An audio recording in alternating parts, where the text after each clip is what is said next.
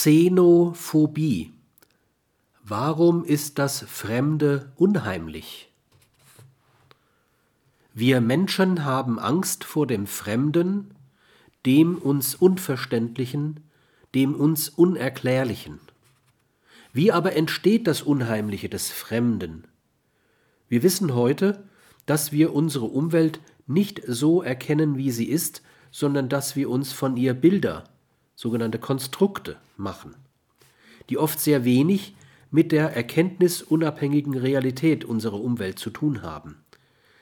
Bilder von sich selbst, von anderen Menschen, von sozialen Beziehungen, von Welt werden konstruiert unter dem Anspruch eigener Interessen, Erwartungen, Bedürfnisse, Wertvorstellungen.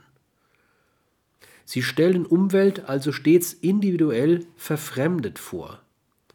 Wenn wir mit anderen Menschen kommunizieren, versuchen wir unsere Bilder zu bewähren um sie gegebenenfalls zu ändern. Neurotisch organisierte Menschen versuchen ihre Bilder nicht zu bewähren, sondern zu bestätigen.